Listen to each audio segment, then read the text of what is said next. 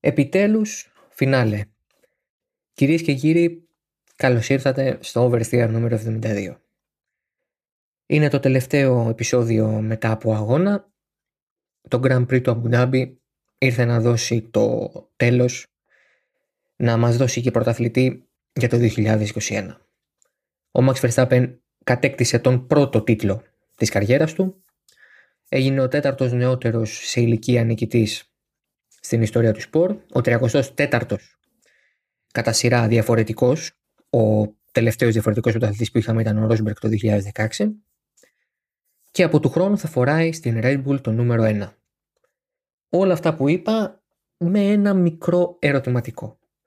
Γιατί πώς θα ήταν το 2021 αν ακόμα και στο φινάλε δεν είχαμε ένα μικρό ερωτηματικό. Ήταν ένας αγώνας που νομίζω ότι συμπίκνωσε μέσα του όλη τη χρονιά. Ε, είχε μάχη, επαφή ή ας πούμε σαν επαφή, ε, φία, αγωνοδίκες, γκρίνια, αμφισημίες, τα είχε όλα τέλος πάντων, ενστάσεις, τα, τα, να είμαστε καλά, τα είδαμε όλα. Είχε ε, λίγο από όλα όσα έχουν χαρακτηρίσει τη φετινή χρονιά και τα καλά και τα κακά. Το ενδιαφέρον στράφηκε αναπόφευκτα στους πρωτοπόρους και θα μου επιτρέψετε το σημερινό επεισόδιο να το αφιερώσω μόνο σε αυτούς. Για μια συνολική επισκόπηση της χρονιάς έχω δεσμευθεί για ένα super duper μεγάλο επεισόδιο μέσα σε επόμενες ημέρες. Τι συνέβη λοιπόν μέσα σε αυτόν τον αγώνα, μέσα σε αυτούς τους 58 γύρους, στο εγώ θα κρίνω καλός ανανεωμένο Γιάς Μαρίνα Circuit. Μ' αρέσαν οι αλλαγές και φάνηκε ότι βοήθησαν αρκετά στα προσπεράσματα γιατί γίνανε αρκετά εξ αυτών στις καινούργιες στροφές. Πράγμα εξαιρετικά ενδιαφέρον, αν ρωτάτε εμένα, γιατί φάνηκε ότι οι οδηγοί καταλάβανε πολύ καλά τι έπρεπε να κάνουν σε αυτά τα σημεία της πίστας και έδειξαν εμπράκτος αυτό που επί χάρτου φαινόταν, ότι δηλαδή με αυτές τις στροφές ανοίγονται πολλές περισσότερες ευκαιρίες για προσπεράσματα, πράγμα που επιβεβαιώθηκε σε πολλές των περιπτώσεων την Κυριακή. Ο Max Verstappen ξεκινούσε πρώτος, αλλά στην εκκίνηση την έχασε την πρωτιά. Πολύ κακό reaction time σε σχέση με τον ε, Hamilton. Ένα δέκατο του δευτερολέπτου πιο αργό είναι αρκετό κάποιες φορές για να χάσει την πρωτοπορία, στην εκκίνηση. Και θα μπορούσα να πω ότι σε όλον τον αγώνα ο Λιούις Χάμιλτον την άξιζε την νίκη. Ήταν μια εξαιρετική εμφάνιση η οποία δικαιολογείται από πολλούς παράγοντες. Την ικανότητα της Mercedes να ε, χειρίζεται πολύ καλά ε, την ε, μεσαία και τη σκληρή γόμα σε αυτές τις συνθήκες με την πίστα να κρυώνει λόγω του ότι έπεφτε ο ήλιος και το grip να ανεβαίνει. εκμεταλλεύτηκαν απόλυτα ότι στο πρώτο στήν το Verstappen αναγκαζόταν να είναι με την μαλακή γόμα, οπότε άρχισε πολύ γρήγορα να έχει ζητήματα υπερθέρμανσης και blistering με τα πίσω ελαστικά του. Και μετά, αφού βάλανε και οι δύο τη σκληρή και έχοντας οι Mercedes απαντήσεις στην προσπάθεια undercut της ε, ε, Red Bull με τον Verstappen, η, η διαφορά ρυθμού πάλι ήταν τέτοια. Ήταν family, ήταν μεγάλη.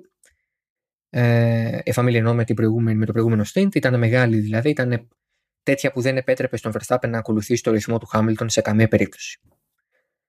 Όλο αυτό εκείνη τη στιγμή έμοιαζε να είναι ένα πρωτάθλημα στα χέρια του Hamilton. Και δικαίως.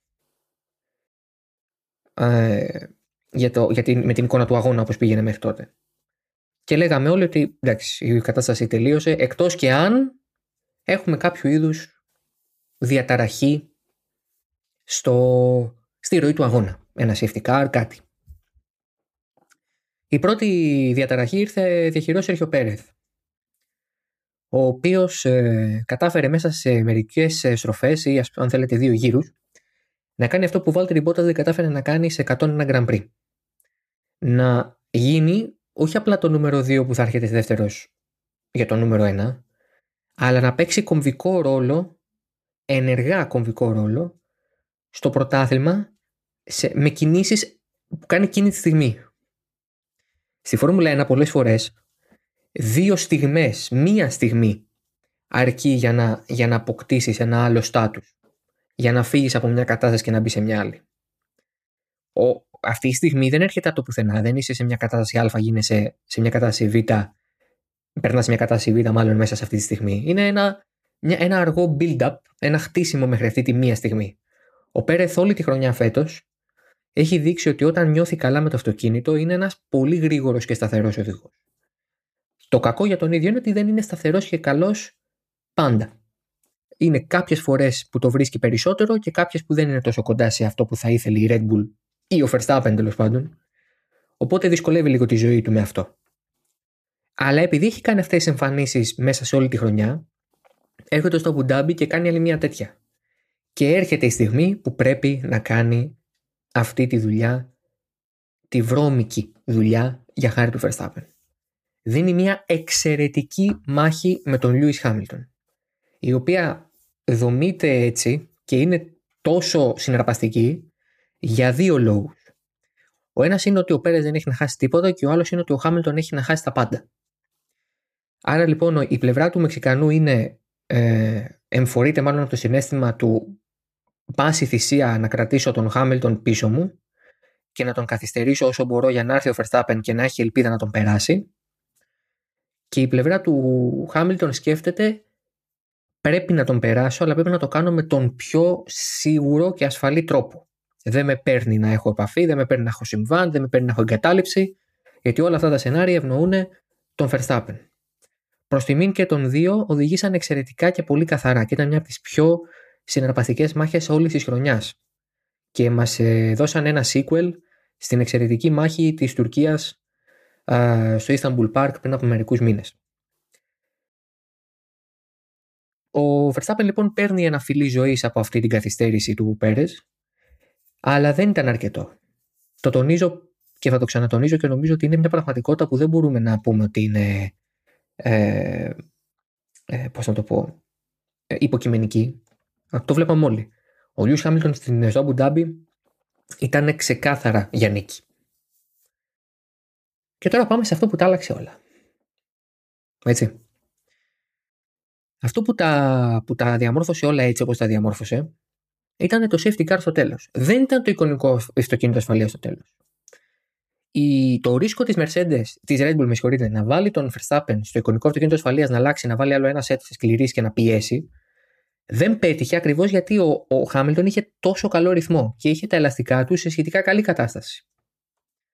Και με τη σκληρή να φθήρεται πιο αργά και με λιγότερο effect από ό,τι άλλες γόμες, μπόρεσε να έχει έναν πολύ καλό ρυθμό ακόμα και με τον Χάμιλτον, με τον Verstappen μάλλον, να τον κυνηγάει από πίσω του μανιωδός. Κατάφερε ο Verstappen να φτάσει τη διαφορά όταν βγήκε από τα pits από το, 16-17, 16-17 δευτερόλεπτα στα 10-11. Αλλά εκεί σταμάτησε. Εκεί υπήρξε ξανά ε, ένας αόρατος στίχος, θα λέγε κανείς. Το safety car μετά για τον Λατίφη είναι που είναι ο καθοριστικός παράγοντας για τον αγώνα. Και εκεί βεβαίως που έχει στραφεί το ενδιαφέρον όλων μας, το ενδιαφέρον της Mercedes και γίνεται η μεγάλη κουβέντα. Α βάλουμε λοιπόν κάτω ορισμένα πράγματα για το τι συνέβη σε εκείνη, τη, σε εκείνη τη φάση του αγώνα. Και να δούμε από τη μία πλευρά αν η FIA έκανε πάλι κάποιο λάθος ή αν πήρε μια απόφαση λανθασμένη ή παράτυπη, γιατί είναι και αυτό σημαντικό, και αν η Mercedes έχει κάποια ελπίδα με όλα αυτά που κάνει. Το γεγονός είναι ότι ο Λατίφη έχει έξοδο στροφή 14, χτυπάει τις μπαριέρες, χτυπάει το μονοθέσιό του, οδηγείται σε εγκατάλειψη και επειδή είναι σε πολύ δύσκολο και επικίνδυνο σημείο, ενώ παράλληλα έχει και πάρα πολλά θράσματα η πίστα, ο Μάικλ Μάση ε, παίρνει την απόφαση μαζί με τους αγωνοδίκες να βγει το safety car. Νομίζω ότι αυτή η απόφαση είναι περισσότερο Μάικλ Μάση. Ο, ο ρόλος του είναι τέτοιος, μάλλον. Να είμαι σωστός. Βγαίνει λοιπόν το safety car με έξι νομίζω γύρω να απομένουν. Εκεί λοιπόν είναι το, το πρώτο σωστό πράγμα που γίνεται. Το safety car είναι σωστή απόφαση. Το safety car είναι σωστή απόφαση. Διάβασα κάπου για κόκκινη σημαία. Να σταματήσει ο αγώνας, να φτιαχτούν όλα και να ξεκινήσουμε πάλι να έχουμε 5-6 γύρους full on δράσεις. δεν νομίζω ότι δικαιολογείται κάπως να σταματήσει ο αγώνας επειδή ένας οδηγός έφυγε στις μπαριέρες. Οι μπαριέρες ήταν σε καλή κατάσταση.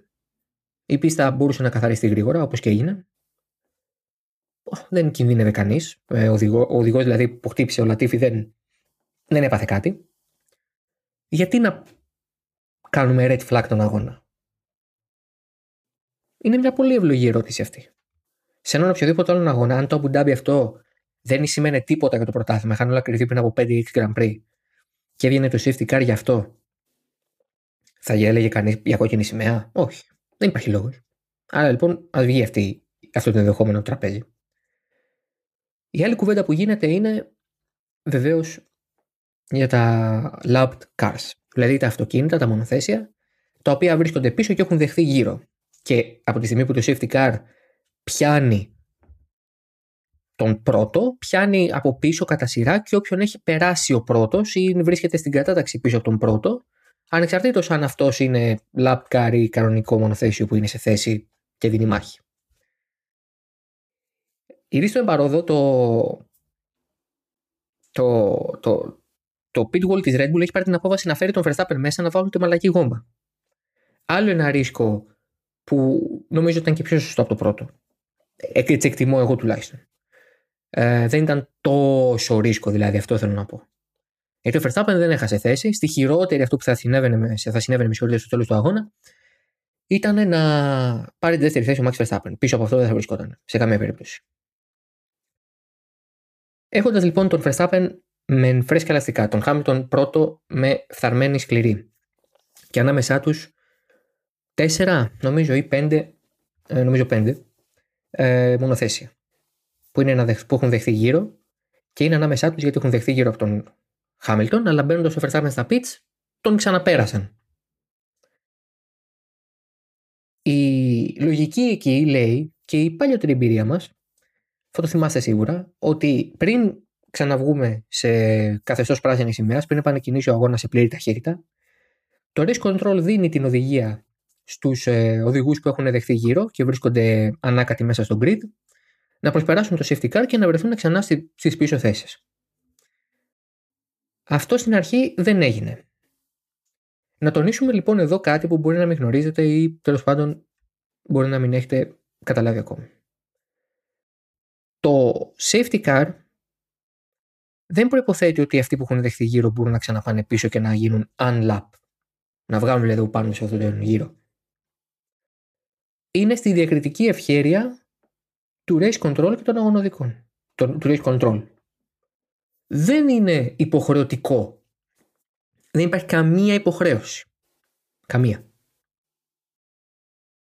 Αλλά είναι λίγο περίεργο αφού δεν υπάρχει καμία υποχρέωση μετά να αλλάζει την απόφαση. Γιατί μετά η, το race control αποφασίζει ότι τώρα τα lap cars να περάσουν το safety car, να φύγουν δηλαδή από τη μέση. Οπότε Hamilton Verstappen ήταν ξανά ο ένας πίσω από τον άλλον όπως ήταν και κανονικά στην πίστα. Και πολύ γρήγορα βγήκε και το μήνυμα ότι το safety car μπαίνει τώρα πάλι στα pits. Οπότε έχουμε τον 58ο γύρο, τον τελευταίο γύρο, για ένα τελικό shootout. Κερδίζει ο Verstappen, παγκόσμιο πρωταθλητή. Δεν είναι λανθασμένη η απόφαση της FIA στην αρχή να πάρει ε, την, ε, πώς να το πω, να αφήσει τα μονοθέσια εκεί που είναι. Γιατί δεν είναι υποχρεωμένη να το κάνει αυτό αλλά βάζει τον εαυτό της εμπελάδες. Ο Μάικλ Μάση βάζει τον εαυτό τους εμπελάδες όταν αποφασίζει να άρει αυτή την απόφαση πολύ γρήγορα και να πει τώρα τα lap cars να περάσουν το safety car. Καμία από τις δύο αποφάσεις μόνες τους, ξαναλέω, δεν είναι λάθος. Αλλά το να πας και να ξανααλλάζεις την απόφαση είναι κάτι που σε βάζει χωρίς λόγο επί της ουσίας σε δύσκολη θέση. Αυτό είναι το πρόβλημα που έχει προκύψει. Και αυτός είναι ο, ο βασικός λόγος για τον οποίο η Mercedes κάνει την ένσταση. Η Mercedes για να πατήσει όμως κάπου στην ένσταση που έκανε, η οποία απορρίφθηκε, ε, αν και έχει αποφασίσει η Mercedes ότι θέλει να εφεσιβάλει αυτήν την απόρριψη της ένστασης και θα πρέπει να το κάνει μέσα στις επόμενες τρεις ημέρες. Αλλιώς, αν δεν το κάνει, το ζήτημα θεωρείται λήξαν. Η Mercedes για να βασίσει λοιπόν το, την επιχειρηματολογία της πηγαίνει στο εξής δεν γίνεται, λέει, σύμφωνα με τους κανονισμούς, να έχεις ε, να δίνεις την εντολή τα lap cars να ξαναπεράσουν το safety car και να πάνε πίσω και να ξεκινάς ακριβώς στον ίδιο γύρο το Grand Prix ξανά. Πρέπει να περάσει ένα γύρο. Δηλαδή, για παράδειγμα, να το πεις στον 56ο γύρο, τα lap cars να περάσουν και να πάνε πάλι πίσω, στον 57ο πάλι safety car και με το τέλος του 57ου, δηλαδή ξεκινώντας το 58ο και τελευταίο, να ξαναμπούμε σε ροή αγώνα. Αυτό είναι σύμφωνα με τους κανονισμούς το σωστό. Η Mercedes πήγε στο, στους αγωνοδίκες και έκανε την ένσταση με ένα βασικό αίτημα, το οποίο απορρίφθηκε και θα εξηγήσω και γιατί. Ζήτησε από την FIA να κατοχυρώσει ως τελικό αποτέλεσμα του Grand Prix την κατάταξη που ίσχυε με το τέλος του 57ου γύρου, δηλαδή με το τέλος του τελευταίου γύρου πίσω από το safety car, του πρώτου τελευταίου πριν τον αγώνα, πριν τελειώσει ο αγώνας. Αυτό θα βάζει τον Lewis Hamilton πρώτο, άρα και πρωταθλητή, τον Max Verstappen δεύτερο κτλ. κτλ, κτλ. Οι αγωνοδίκες, οι οποίοι άκουσαν τα επιχειρήματα της Mercedes και κλήθηκαν να πάρουν την απόφαση, ανέφεραν στην ετοιμιγορία τους ότι ε, αυτό που ζητούσε η Mercedes δεν είναι appropriate. Που σε ελεύθερη μετάφραση σημαίνει σωστό, ε, το κατάλληλο δεν πάει σαν μετάφραση. Δεν είναι το, το σωστό, δεν είναι το πρέπον.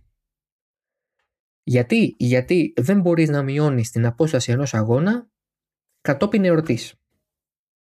Αυτή είναι η τιμιγορία και γι' αυτό απέρριψε η ομάδα των αγωνοδικών την απόφαση, ε, το αίτημα, με συγχωρείτε, της, της Mercedes και την ένσταση της Mercedes.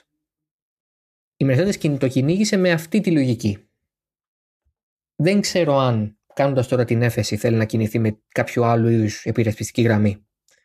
Βρίσκω πολύ ενδιαφέρον ότι ο ε, επικεφαλής δικηγόρος της ομάδας είναι ο Πολ Χάρης. Ο Πολ Χάρης, για όποιον δεν το γνωρίζει, ήταν ο άνθρωπος που ξελάσπωσε τη Manchester City από τον μπαν της UEFA πέρυσι και αυτός που υπερασπίστηκε και την Mercedes στα τεστ που έκανε με την Pirelli τον Μάιο του 2013. Είναι ένας άνθρωπος που αυτά τα ζητήματα, τα κανονιστικά και τα αθλητικά, τα κατέχει. Και οι υπηρεσίες του είναι ακριβές. Η Mercedes λοιπόν θέλει να πάει το, την κατάσταση στο εφετείο της FIA, του Διεθνές Εφετείου της Ομοσπονδίας. Πριν πάμε στο ΚΑΣ, αυτό θέλω να το τονίσω. Δεν έχουμε πάει ακόμα στο ΚΑΣ. Δεν ξέρω αν θα πάμε στο ΚΑΣ. Ο πρώτος λόγος τώρα είναι στο Διεθνές Εφετείο της FIA. Και αυτό αν η Mercedes αποφασίσει να το κυνηγήσει όντως για ένσταση, γιατί τώρα έχει κάνει έτοιμα για ένσταση. Έχει ενημερώσει την FIA ότι θέλει να κάνει ένσταση και η FIA της έχει δώσει τις απαραίτητες ημέρες μέσα στις οποίες πρέπει να φτιάξει την υπερασπιστική της γραμμή και να πάει αν θέλει ενώπιον της Ομοσπονδίας κτλ. κτλ, κτλ.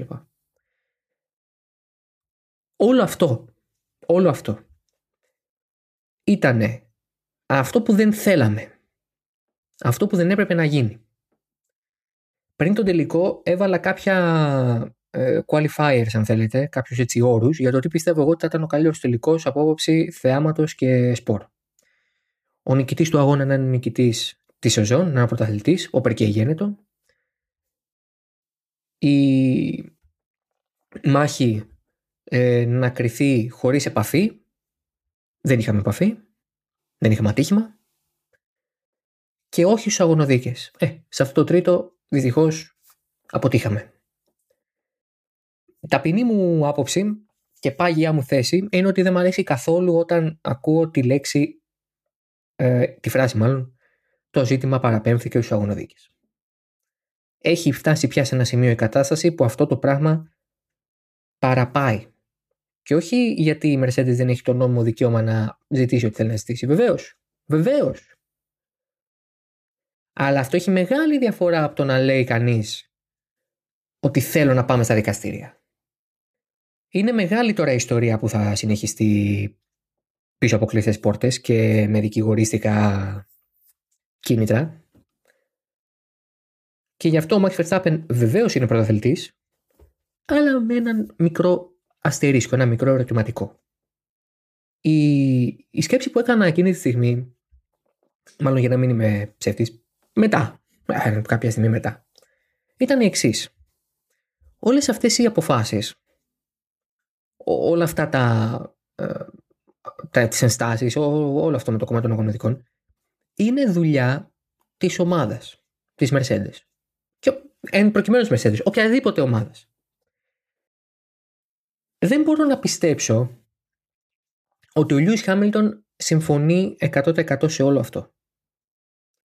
Ε, η, η εικόνα αυτού του ανθρώπου, αυτού του οδηγού αθλητή ενός πανάξιου πρωταθλητή της Φόρμουλα 1, να βγαίνει από το μονοθέσιο και να στέκεται μπροστά στο, να χαιρετά τον Verstappen και να στέκεται μπροστά στο μικρόφωνο και να τον συγχαίρει και να λέει έκαναν καλύτερη δουλειά, συγχαρητήρια, είναι η μεγαλοπρέπεια που θα έπρεπε να χαρακτηρίζει και την ομάδα του. Θεωρώ ότι ο, ο Χάμιλτον σε όλο αυτό δεν έχει λόγο. Γιατί δεν είναι και μια κίνηση που πηγαίνει απέναντι στην Red Bull. Η Mercedes αυτή τη στιγμή απέτυχε τελείως στο κομμάτι του Verstappen ότι μήπως προσπέρασε σε κάποια φάση από το safety car τον Hamilton. Όντως τον προσπέρασε για λίγο, αλλά οι αγωνοδίκες είπαν ότι OK, okay, και οι δύο επιβράδυναν και επιτάχυναν, δεν έγινε κάτι και στο τέλος ο Verstappen ήταν ξεκάθαρα πίσω από τον Χάμιλτον όταν τελείωσε το safety car, οπότε δεν υπάρχει πρόβλημα. Αυτό ήταν κατά της Red Bull και απέτυχε και δεν το κυνηγάνε. Άλλο πολύ λογικό. Το να κυνηγάς αυτό απέναντι στη FIA. Έτσι. Ζητάς από το, το, το, την Ομοσπονδία να παραδεχθεί ότι έκανε λάθος. Πόσο πιθανό είναι να συμβεί αυτό; Ε, πείτε μου, εσείς δεν, δεν το χρωματίζω κάπως. Σκεφτείτε το. Πόσο, πόσο σύμφωνο μπορεί να βρίσκεται τον Χάμιλτον; Εγώ λέω ούτε 1%. Ούτε 1%. Ε, πείτε με αφελή, πείτε με χαζό, πείτε με... Δεν, δεν μπορώ να πιστέψω ότι αυτός ο άνθρωπος που έκατσε στο μονοθέσιο για 5 λεπτά να φαντάζομαι να συγκροτήσει τα συναισθήματά του και να, να αποσυμφοριστεί, να κλάψει, ε, δεν ξέρω που έδωσε το χέρι του στον Verstappen και του είπε δύο λόγια, που βγήκε μπροστά στο μικρόφωνο και είπε αυτά τα άλλα πιο, ακόμα πιο καλά και γεμάτα σεβασμό λόγια, να συμφωνεί με αυτή τη στάση της ομάδας του. Και δεν είναι, δεν, δεν είναι και δίκιο για αυτόν. Η μάχη του Verstappen με τον Hamilton φέτος, αν μη τι άλλο, χαρακτηρίζεται από αμφιλεγόμενες στιγμές. Αυτό δεν μπορεί να το αρνηθεί κανείς. Είναι γεγονός. Αλλά αυτές οι στιγμές ήρθαν γιατί αυτοί οι δύο ήταν τόσο ψηλά σε οδηγικό επίπεδο και σε ανταγωνισμό. Πήγαν όλη τη χρονιά στο όριο. Toe to toe που λένε και οι φίλοι μας οι Άγγλοι. Δεν μπορώ να φανταστώ ότι η οδηγική καρδιά, η αγωνιστική καρδιά, η, η αθλητική νοημοσύνη του Lewis Hamilton συμφωνεί με όλο αυτό. Νιώθω ότι για πολλωστή φορά στη Φόρμουλα 1 ο εγωισμός και η ομαδική συμφεροντολογία έχουν φέρει το σπόρο σε μια πολύ άβολη θέση. Θα κάνει κάτι αντίστοιχο η Red Bull αν οι ρόλοι αντιστρέφονταν; Πολύ πιθανό. Δεν κατηγορώ τη Mercedes σαν Mercedes για κάτι. Να το τονίσω. Κατηγορώ τον εγωισμό. Τον ίδιο εγωισμό που μας δίνει ένα πολύ ωραίο σπορ, είναι με τον ίδιο εγωισμό τα βάζω τώρα. Νιώθω ότι όλο αυτό είναι ένα επικοινωνιακό τρικ. Μια επικοινωνιακή κίνηση. Αδυνατώ να πιστέψω ότι η FIA σε ένα εφετείο θα βγάλει την FIA λάθος. Αδυνατό. Απλά είμαι περίεργος να δω ποια θα είναι η, η τιμιγορία η λογική τέλος πάντων. Αυτό που, που θέλω να, να, να δω να, να σταματάει είναι αφενός η ασάφεια των κανονισμών, αφετέρου η, ο, ο κώδικας επικοινωνίας ανάμεσα σε ομάδες και FIA. Θεωρώ ότι το γραφικό και τα team radios που ακούμε ανάμεσα σε ομάδες και FIA έχουν κάνει περισσότερο κακό παρά καλό. Πολλά από αυτά τα οποία εμείς τώρα πια ακούμε δημόσια λέγονταν πίσω από κλειστές πόρτες και, μόσο, και μόνο μέσω επικοινωνίας εδώ και χρόνια. μπορεί το no, no, no, Michael, this is wrong και τα λοιπά του Wolf να ήταν λίγο πάνω από τα, από τα σωστά και λίγο να υπερεύει τα σκαμμένα είναι η αλήθεια. Πράγμα παραδέχτηκε και ο Jack Aitken που ήταν στο F1 TV show και είπε ότι εντάξει αυτό δεν το κάνουμε συνήθως. όλα τα υπόλοιπα, αυτό το back and forth ομάδων FIA και τα λοιπά είναι σύνηθες φαινόμενο εδώ και πάρα πολλά χρόνια. Το ότι το ακούμε εμείς τώρα μας δίνει την εντύπωση ότι είναι η πρώτη φορά που συμβαίνει, αλλά είναι η πρώτη φορά που το μαθαίνουμε ότι συμβαίνει. Είναι παρόμοιο με αυτό που λέμε πολλές φορές για τις προσωπικότητες των οδηγών της Φόρμουλα 1. Με τα social media έχουμε ένα πολύ καλό παράθυρο, μια πολύ μεγάλη εικόνα του πώς είναι ένας οδηγός και εκτός πίστας. Κάτι που πριν από 20-15 χρόνια δεν ίσχυε. Κάτι τέτοιο ισχύει και τώρα ανάμεσα στις ομάδες και την FIA και την επικοινωνία που πλέον μεταδίδεται ζωντανά στην τηλεόραση. Αυτό για μένα έχει κάνει μεγαλύτερο κακό παρά καλό. Αλλά ακόμα και αν αυτό μείνει. Γιατί κάνει καλή τηλεόραση, γιατί φέρει νούμερα κτλ. κτλ. Επιχειρήματα που είμαι διατεθειμένος να ακούσω, γιατί έχω πει πάρα πολλές φορές ότι η Φόρμουλα 1 είναι πρώτα business με τα σπορ και ότι είναι ένα τηλεοπτικό θέαμα πάνω απ' όλα. Στην πίστα δεν μαθαίνεις πολλά πράγματα για τη Φόρμουλα 1. Ε, βλέπεις την εμπειρία της Φόρμουλα 1. Στην τηλεόραση είναι που τα, τα βλέπεις όλα και τα καταλαβαίνεις όλα. Αλλά OK. Okay πρέπει να αλλάξει οπωσδήποτε ο κώδικας επικοινωνίας ανάμεσα σε ομάδες και ομοσπονδία.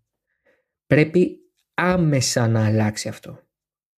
Αυτή η ευθεία επικοινωνία, αυτό το, το, το σχεδόν εκφοβιστικό στυλ και των δύο ομάδων φέτος έχει δημιουργήσει τρομερή υποβάθμιση προς το προϊόν και τη διοργανώτρια αρχή του. Δεν είναι σωστό για, για αυτό που είδαμε στο σε όλη τη χρονιά. Πρέπει να αλλάξουν πολλά πράγματα. Ελπίζω το χειμώνας να είναι ένας δημιουργικός καιρός για τους ανθρώπους της Φόρμουλα 1. Τους πολύ έξυπνους ανθρώπους της Φόρμουλα 1. Γιατί είναι μια καλή ευκαιρία τα προβλήματα και τα λάθη και οι αυλεψίες του 2021 να γίνουν μαθήματα και βελτιώσεις για το 2022. Είμαι της άποψης ότι ή όποιος και να το έπαιρνε από τους δύο, ή το Verstappen ή το Hamilton, το τελικά το πήρε ο Verstappen, θα το άξιζε. Και το έχω πει πολλές φορές.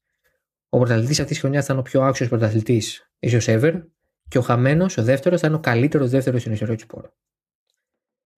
Αυτό δεν αλλάζει. Τα δικαστήρια ελπίζω να μην κρίνουν τίποτα. Γιατί κανείς, πέρα από πολύ λίγους, θέλει να δει ένα σπορ που χαρακτηρίζεται από αγωνιστική συμπεριφορά, από θάρρος, από τσαγανό, από εγωισμό, από όλα αυτά, να κρίνεται σε δικαστικές αίθουσες, χαρτιά και εκτυπωτές. Κυρίες και κύριοι, αυτό ήταν το Oversteer 72. Το μόνο που θέλω να πω είναι ένα μεγάλο ευχαριστώ που ακούσατε όλη τη χρονιά το, επεισόδιο, το, τα επεισόδια μας δεν τελειώνουμε για φέτος ακόμη, έχουμε να βγάλουμε ακόμη πράγμα, έχουμε περιεχόμενο να δώσουμε, αλλά είναι ε, το τελευταίο επεισόδιο με Grand Prix. Θα τα ξαναπούμε σύντομα με διάφορες εκπομπούλες, με διάφορα επεισόδια μάλλον που έχουμε στα σκαριά. Να είστε όλοι καλά, να ακούτε halftone.fm σε όποια πλατφόρμα επιθυμείτε να ακούτε τα podcast, αλλά και στο ίδιο το halftone.fm. Και μέχρι την επόμενη φορά να είστε όλοι καλά. Να έχουμε έναν καλό χειμώνα, ξεκούραστο, με υγεία και να απολαύσουμε τις τελευταίες μέρες του έτους ελπίζω με λιγότερα νεύρα και τοξικότητα από αυτό που χαρακτήρισε το μεγαλύτερο μέρος της χρονιάς φέτος. Γεια χαρά σε όλους.